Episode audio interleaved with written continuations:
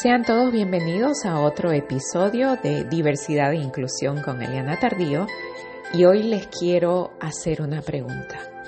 ¿Te mueve la pasión o te controla la ansiedad? Bienvenidos. Durante tantos años compartiendo la vida de mi familia, he aprendido que en el camino muchas veces podemos confundir la pasión y la ansiedad. Teniendo dos hijos con síndrome de Down, he sentido en carne viva la pasión por cambiar al mundo. Pero al mismo tiempo, también doy fe de que a veces esa pasión mal enfocada se ha convertido en ansiedad. Y a diferencia de la pasión que engrandece y motiva, la ansiedad controla, debilita y frustra. Y pongo la pregunta a discusión porque es una que últimamente estoy utilizando mucho para responder a otra que nunca pasa de moda. Siempre me preguntan, ¿cómo sé si lo estoy haciendo bien cuando se trata de escribir el futuro de mi hijo o hija con síndrome de Down, autismo o cualquier otro diagnóstico? Y en realidad es también una que muy probablemente aplica a cualquier padre y a cualquier hijo en algún momento de la vida independientemente de la condición. Antes, cuando me hacían esta pregunta, tenía un repertorio interminable de respuestas. Entre ellas, si no te rindes a pesar de los retos, lo estás haciendo bien. Si no te sometes a los prejuicios, lo estás haciendo bien. Si a pesar de que estás cansada sigues luchando, lo estás haciendo bien. Y creo que todavía son buenas respuestas porque a mí en su momento me motivaron y me ayudaron a seguir adelante. Pero sin, duda alguna también este tipo de respuestas enfocadas en todo lo que puede, en vez de está bien parar a veces, pueden convertirse en detonantes de angustia y frustración, cuando por no rendirte, no someterte y seguir luchando, comienzas a sentir ansiedad.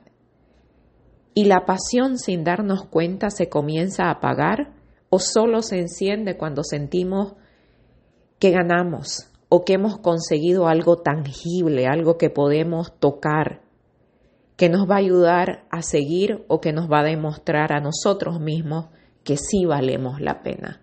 Sin darnos cuenta utilizamos este acercamiento capacitista para medir nuestro valor basado en lo que vemos, lo que producimos o lo que generamos. En otras palabras, necesitamos convencernos constantemente de que lo estamos haciendo bien y sobre todo sentimos que no podemos perder ni un segundo de la vida en descansar y que no tenemos derecho a hacer un paréntesis porque sentimos que estamos perdiendo el tiempo o que el tiempo se acaba. ¿Te parecen familiares estos sentimientos? Si la respuesta es sí, probablemente la ansiedad se ha apoderado de la pasión. Si sientes que todo depende de ti y te culpas por lo que tu hijo o hija pueden o no pueden o no han logrado, en vez de enfocarte en todo lo que ya han conseguido. Si esto te está sucediendo, probablemente estás siendo víctima de la ansiedad.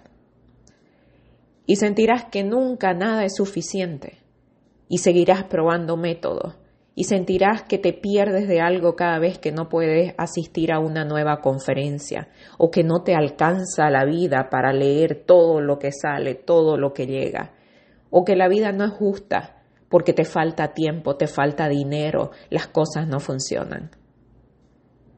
La pasión te empuja a seguir, pero también te ayuda a poner los pies sobre la tierra para disfrutar y aprender a aceptar en el proceso, para saber que todo lo que estás haciendo es suficiente, porque lo estás haciendo con pasión. Si no has ganado aún la capacidad de aceptar que la vida de tus hijos no es una prueba que te reta a demostrar que la discapacidad no existe. o te crees que estás en una situación de superhéroe y que vas a salvar o rescatar a otros o que vas a cambiar el mundo desde tus manos, probablemente estás siendo víctima de la ansiedad.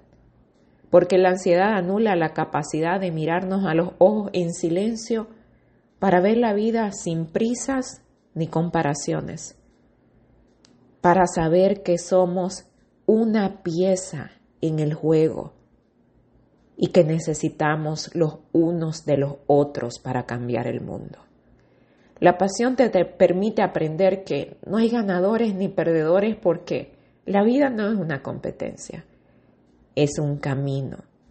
Y el amor no es una prueba de fuerza, sino la fuerza que nos transforma para vivir, aceptar, adaptarnos y sobre todo aprender a respirar respirar profundo para tener paz e invocar la fortaleza para aceptar lo que no podemos cambiar, mientras pedimos por sabiduría para cambiarnos a nosotros mismos y reconocer que la carencia está dentro de nosotros.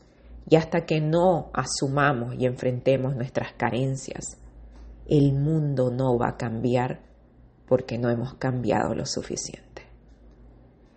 Si el temor al futuro está limitando tu capacidad de entender que es en el presente donde escribimos el mañana, la ansiedad te está robando la oportunidad de ser feliz disfrutando de lo que ya has construido, de lo que ya tienes.